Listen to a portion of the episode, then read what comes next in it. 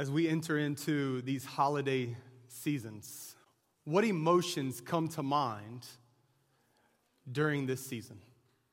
Is there a sense of excitement imagining bright lights? Our family went to Christmastown, USA this week. Bright lights everywhere.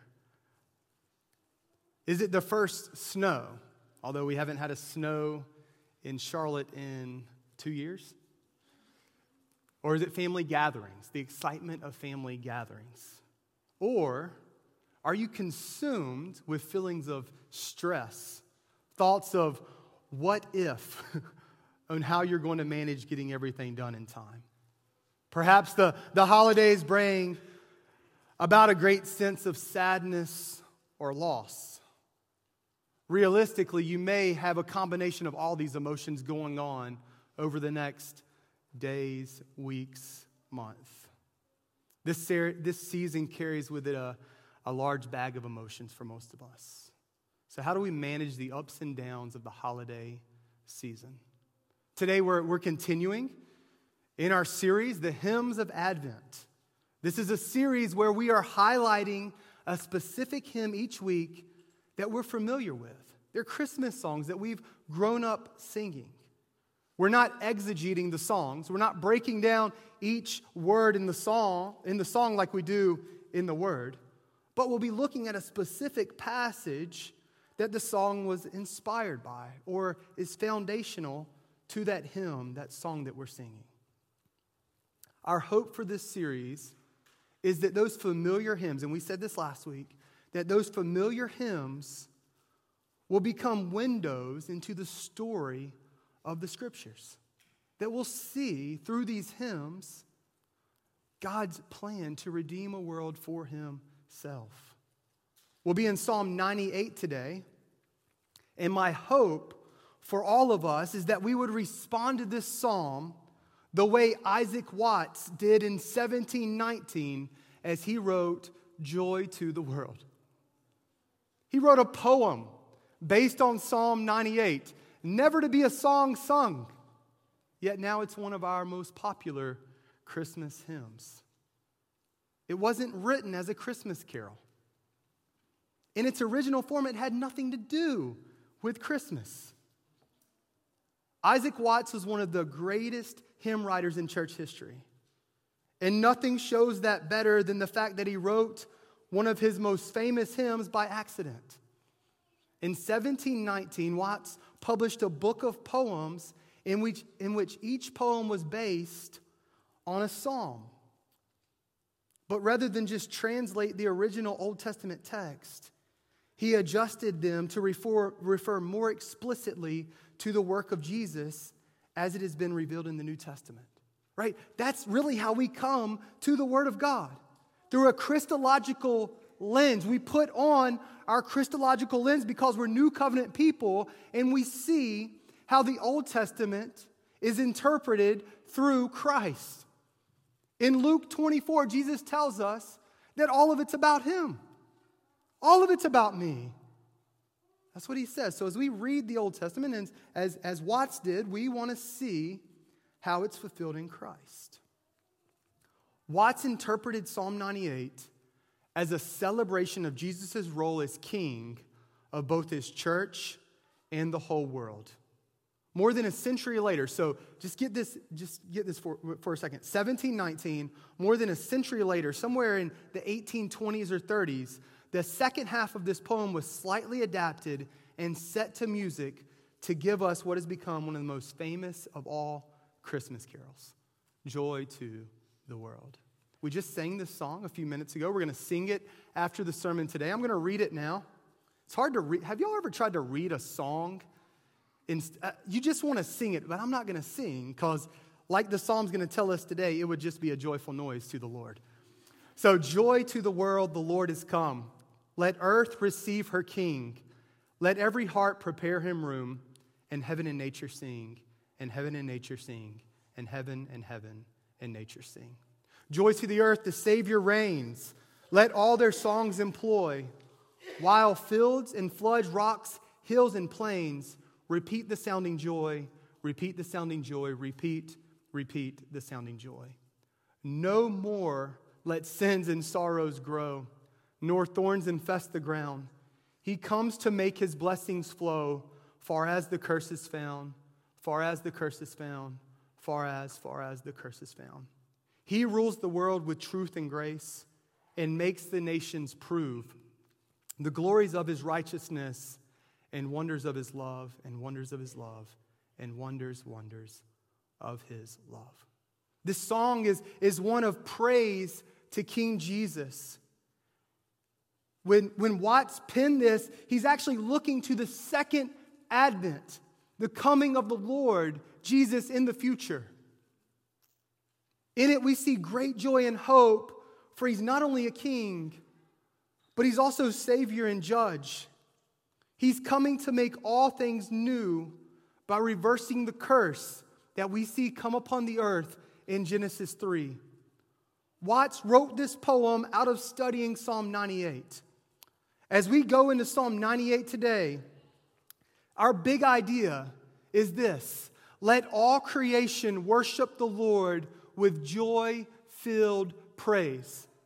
What emotions come during the holidays?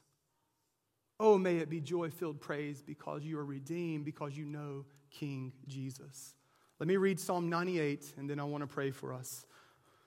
Psalm 98 says, Oh, sing to the Lord a new song, for he has done marvelous things. His right hand and his holy arm have worked salvation for him. The Lord has made known his salvation. He has revealed his righteousness in the sight of the nations. He has remembered his steadfast love and faithfulness to the house of Israel. All the ends of the earth have seen the salvation of our God. Make a joyful noise to the Lord, all the earth. Break forth into joyous song and sing praises. Sing praises to the Lord with the lyre, with the lyre and the sound of melody, with trumpets and the sound of the horn. Make a joyful noise before the King, the Lord. Let the sea roar and all that fills it. Let the, the world and those who dwell in it. Let the rivers clap their hands. Let the hills sing for joy together before the Lord for he comes to judge the earth. He will judge the world with righteousness and the peoples with equity.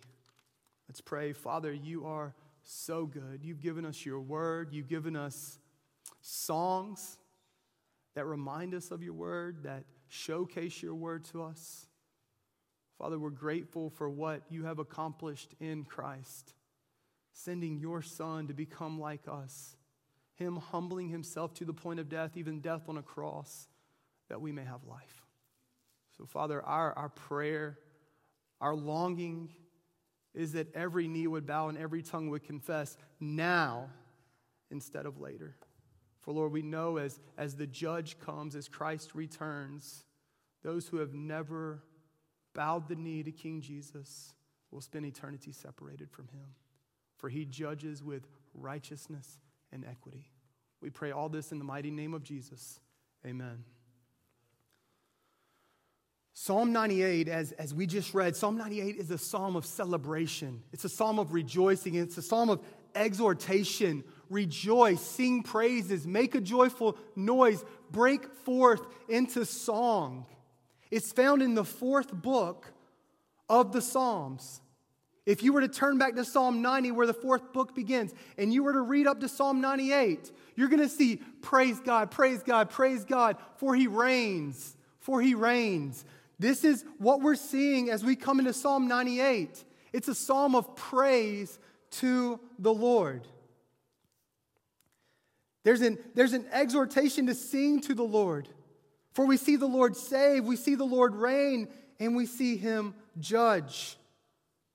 We see not only Israel singing this song and being exhorted, but we also see all of creation and all the nations being told, Sing to the Lord, make a joyful noise to him.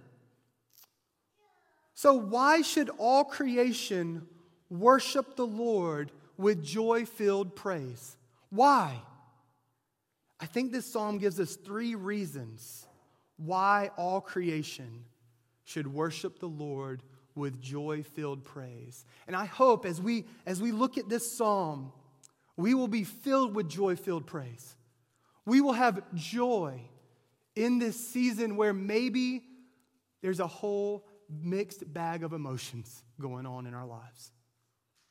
The first, in verses 1 through 3, we see that there is a revealed Savior. There is a revealed Savior.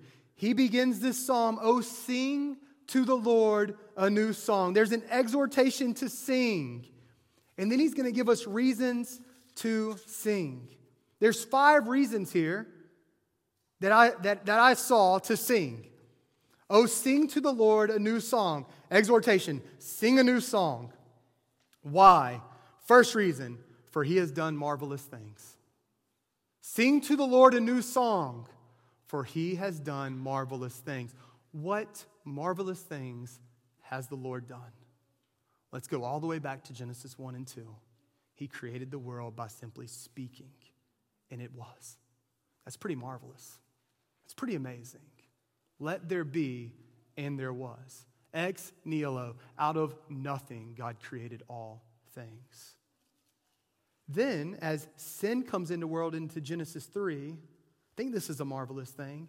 He wipes out this world. He decreates what he created. Yet, in his, in his goodness, in his kindness, he spares a family. Noah and his family are spared. If we continue on in Genesis, he does a marvelous thing in the life of Abraham and Sarah. At 100 years old and 90 years old, they have a kid, Isaac. As we continue on in Genesis, he does a marvelous thing. We read about it this morning as a family. He does a marvelous thing in the life of Joseph. He spares Joseph's life so that he may become second-hand man, ruler in Egypt. Why? So that the people would be spared. So that one day God could deliver them, and that moves us into Exodus. God could deliver his people and do marvelous things in their lives. Through plagues and the crossing of the Red Sea, God did marvelous things. 40 years pass, and God does another marvelous thing. He provides for them, but then He brings them into this promised land, this land flowing with milk and honey. It's a marvelous thing. They cross the Jordan and they come upon this city called Jericho. Y'all know this story. They, God's like, hey, just walk around the city and I'll, I'll, I'll crush it. So they walk around the city seven times and the city falls apart. It's rubble. God is doing marvelous things. If we fast forward to Isaiah, where, where Matt read this morning, we see God promising marvelous things. God brings the people out of exile, and then the most marvelous thing, one of the Advent books that we're reading as a family, it starts in Genesis 1 and it goes all the way to Christ's birth on December 25th.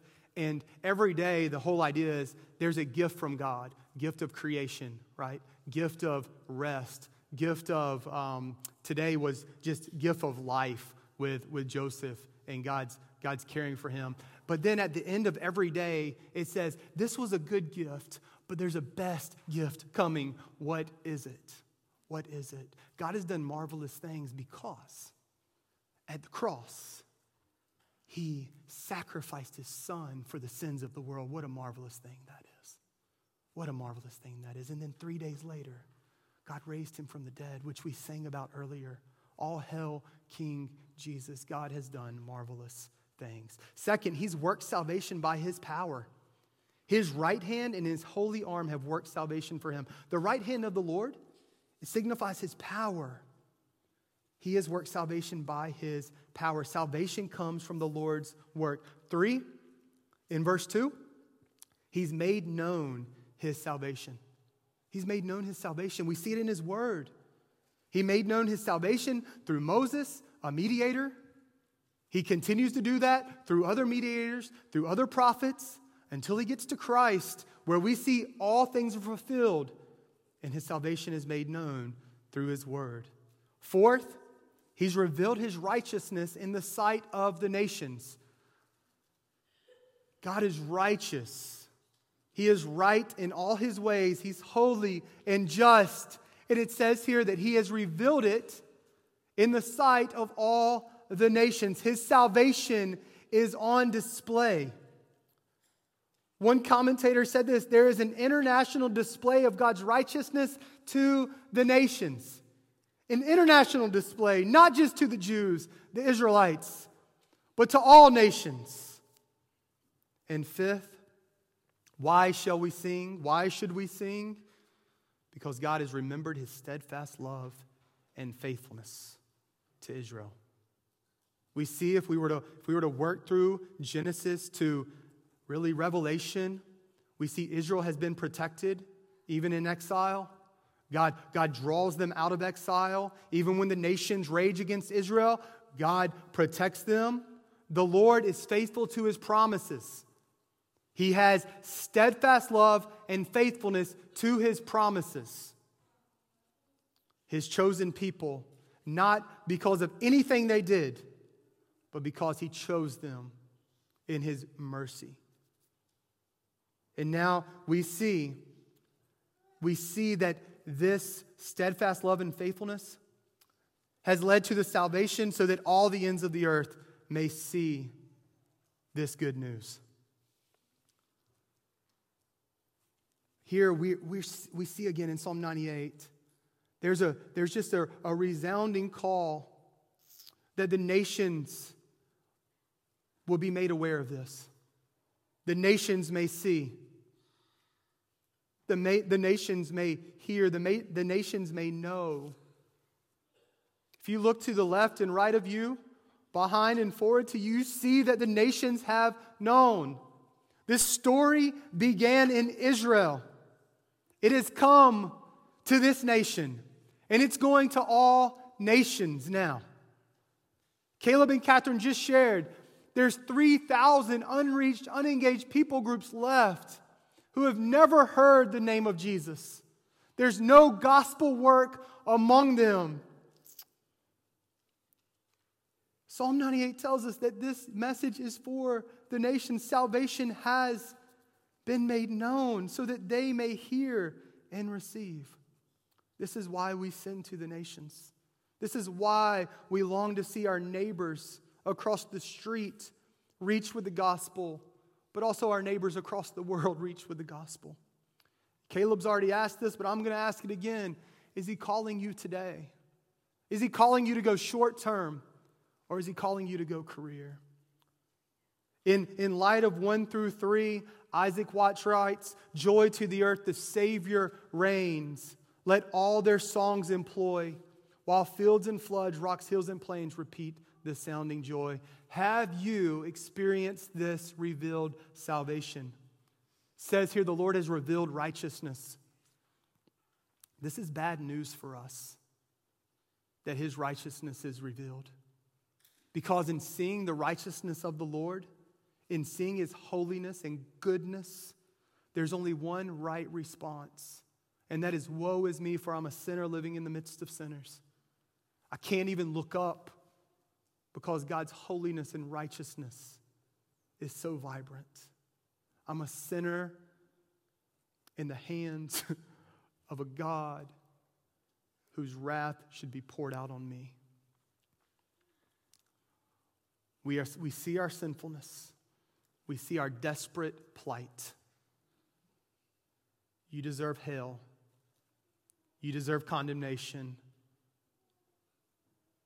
We need someone to make us right with a righteous God. But in, in the righteousness of God being revealed, there's also good news for all of us because God has done something incredible and marvelous. He has revealed his salvation to the nations.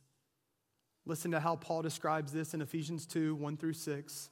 And you were dead in the trespasses and sins in which you once walked, following the course of the world, following the prince of the power of the air, the spirit that is now at work in the sons of disobedience, among whom we all once lived in the passions of our flesh, carrying out the desires of the body and the mind, and were by nature children of wrath like the rest of mankind. This is your desperate plight. Dead in sins and trespasses. But then verse 4 brings a marvelous work. verse 4 says, But God, being rich in mercy, because of the great love with which He loved us, He's remembered His steadfast love and faithfulness. Because of the great love with which He loved us, even when we were dead in our trespasses, He made us alive together with Christ. By grace you have been saved, and raised us up with Him, and seated us with Him in the heavenly places in Christ Jesus. How will you respond to His marvelous works, to His revealed righteousness, to His salvation?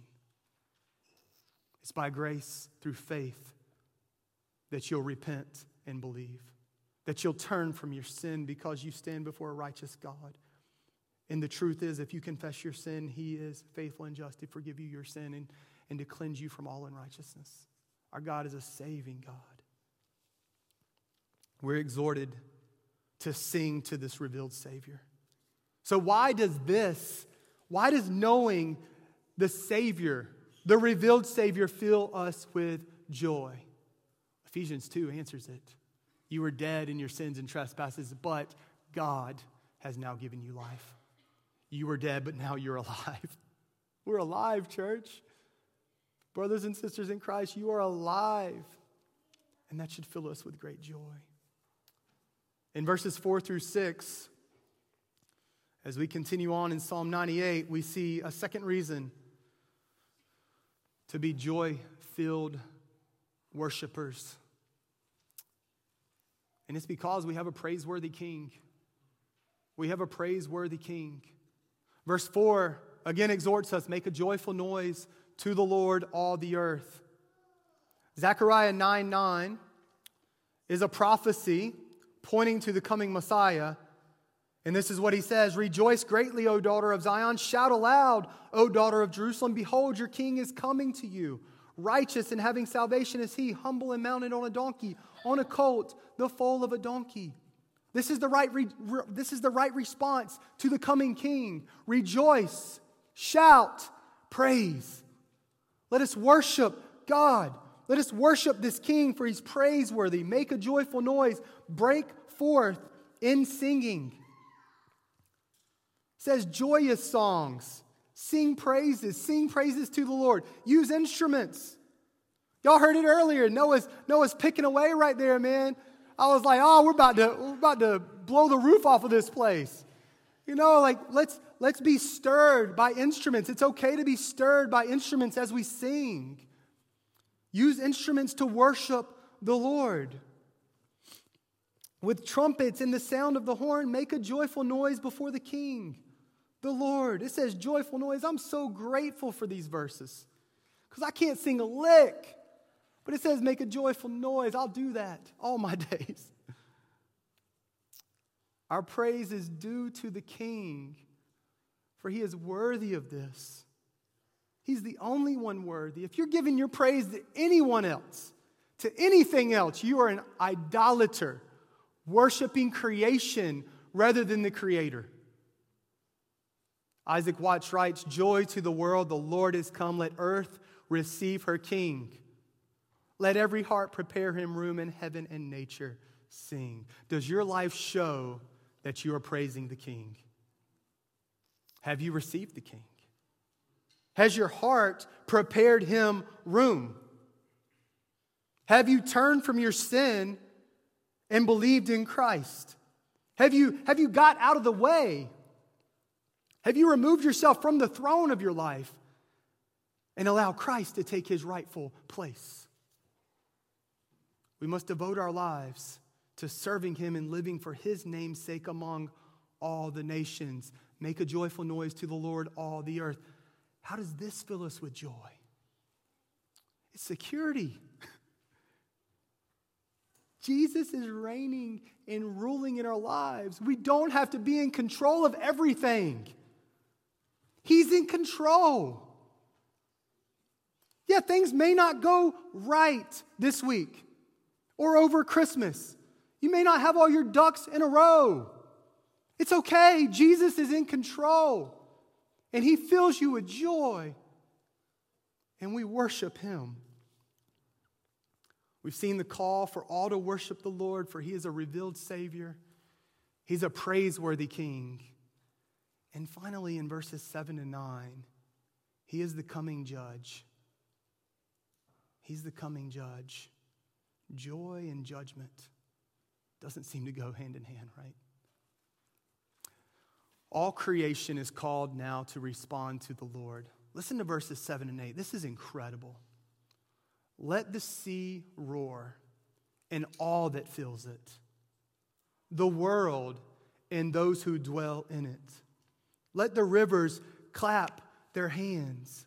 Let the hills sing for joy together. Here, creation is addressed, creation is exhorted. Everything that fills the sea, everything that dwells on the earth, the rivers and the hills sing for joy. Why? Because he's coming.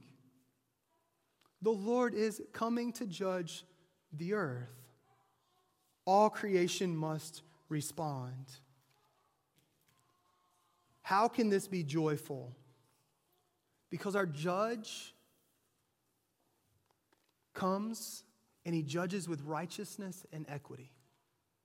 He doesn't come as, as one who is sinful, who is after his really after his own gain.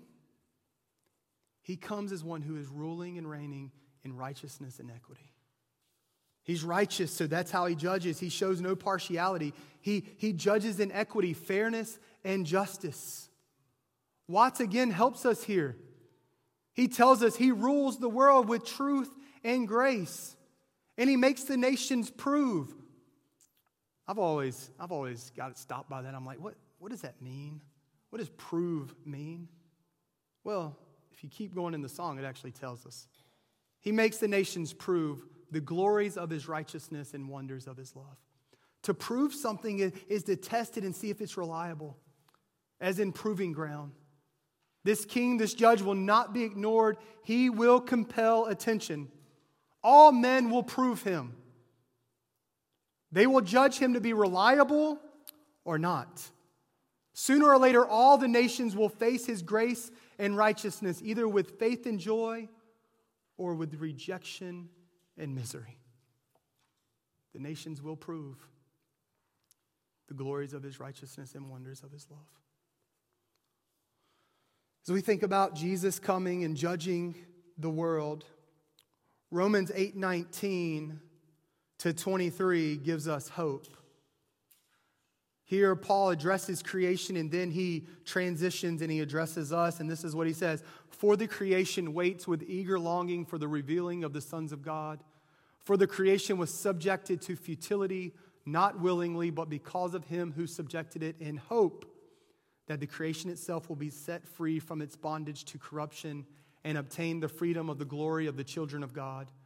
For we know that the whole creation has been groaning together in the pains of childbirth until now.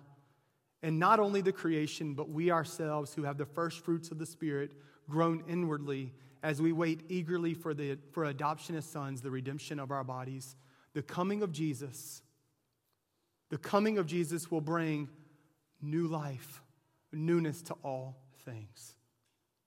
All creation worships the Lord. All creation longs to be made right. When this judge comes, he will judge with righteousness and equity. In Matthew 25, Jesus talks about his coming, and he uses three parables, three pictures to help us understand the coming judgment. These are warnings to, yes, the people he's talking to, but they're also warnings to us to be ready. In the first parable, he talks about 10 virgins who are awaiting the bridegroom. Some are ready and have enough oil, but others run out of oil and miss the bridegroom. To the point of where the bridegroom says, I don't know you. I don't know you. The next parable is one of a, of a man who entrusts money to his servants. His expectation on them is that they would be good stewards upon his return. He gave five talents to one. A talent is worth 20 years of wage. It's a lot of money. One he gives five talents, to another he gives two, and to the last he gives one. Upon his return, he judged the servants based on their stewardship. Two of them had been good stewards, and this is what they hear Well done, good and faithful servant. You've been faithful over a little, I will set you over much. Enter into the joy of your master. The other servant is approached by the master, and he has nothing to show for it. He went and dug a hole and buried his talent. And this is what the master says You wicked and slothful servant, you knew that I reap where I have not sown and gather where I scattered no seed. Then you ought to have invested my money with the bankers, and at my coming I should have received what was mine, my own with interest. So take the talent from him and give it to him who has the ten talents. For to everyone who has, who has will, be, will more be given, and he will have in an abundance. But from the one who has not, even what he has will be taken away. And then judgment comes and cast the worthless servant into the outer darkness. In that place there will be weeping and gnashing of teeth. Have you thought about the coming judge? What will you hear when he returns and ask you about everything he's given you? Are you ready? Are you a good steward over your life? Are you a good steward of what God has given you? You will be judged with righteousness and with equity. Jesus finished chapter 25 with a picture of his coming, where he will sort the sheep from the goats, eternal life, eternal punishment. The judge is coming. Judgment and joy. How does this fill you with joy? How does this fill us with joy? Many, many people are scared by this. There's a judge coming. I'm going to stand condemned. I think the right response to this judge is one of assurance that all will be made right. The Son of Man comes. He will come to right what was wrong. And when he comes, there will be no more sin, no more sorrow for his sheep, for those who know his voice and go to him. Do you know this judge? Have you turned from your sin and turn to the Good Shepherd, the coming judge? As our, as our band makes their way back up and we finish with joy to the world, Psalm 98 gives us assurance. For those who have repented and believed in Jesus, Jesus is our Savior, our King, and also the coming judge who will restore all of creation to its original harmony. Let us today, with all of creation, worship him with joy filled praise. Let us long for the coming, for when he comes, he will make all things new. We're going to sing this, but this is how Watts interpreted this No more let sins and sorrows grow nor thorns infest the ground. You see the reversal of the curse? All creation was affected by the curse. When Christ returns, all creation will be made right. He comes to make his blessings flow far as the curse is found, far as the curse is found, far as, far as the curse is found. Father, we await the coming of Jesus. We long for that day, for we long to see this curse done away with. We long to see a new heavens and a new earth where Jesus will reign for eternity. Pray this in his name. Amen.